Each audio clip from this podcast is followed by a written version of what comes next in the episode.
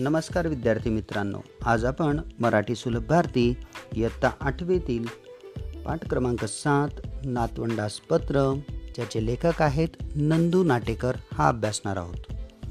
विद्यार्थ्यांनो या पाठामध्ये प्रसिद्ध बॅडमिंटनपटू श्री नंदू नाटेकर यांनी आपल्या नातवंडांना लिहिलेलं एक घरगुती पत्र आहे.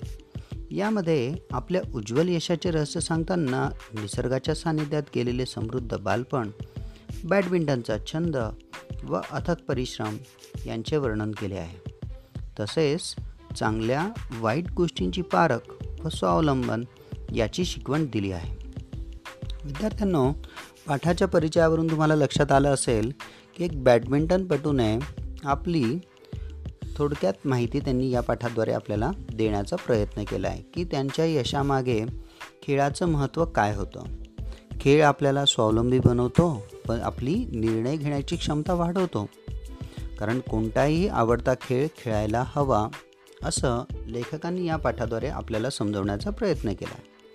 आणि बघा विद्यार्थ्यांनो खेळ खेळल्यामुळे आपल्याला जीवनात एक नवीन शिस्त लागते. कोणत्याही समस्येशी मुकाबला कसा करायचा हे आपल्याला खेळ शिकवतो. हरलो तरी जिगरबाजपणे कसे हरावे व जिंकलो तर आनंद कसा घ्यायचा हे तर आपल्याला खेळ शिकवते ना? यासाठी स्वतःचं स्वतःचे शिक्षक व्हावे लागते. प्रत्येक प्रत्येक खेळातील पडताळा जसा आपलाच आपण घेतो त्याप्रमाणे आयुष्यातही चांगले वाईट काय आहे याची निर्णय क्षमता खेळ वाढवत असते. त्यासाठी स्वतःवर अवलंबून राहायला शिकले पाहिजे. आपण स्वतः स्वावलंबी व्हायला हवे.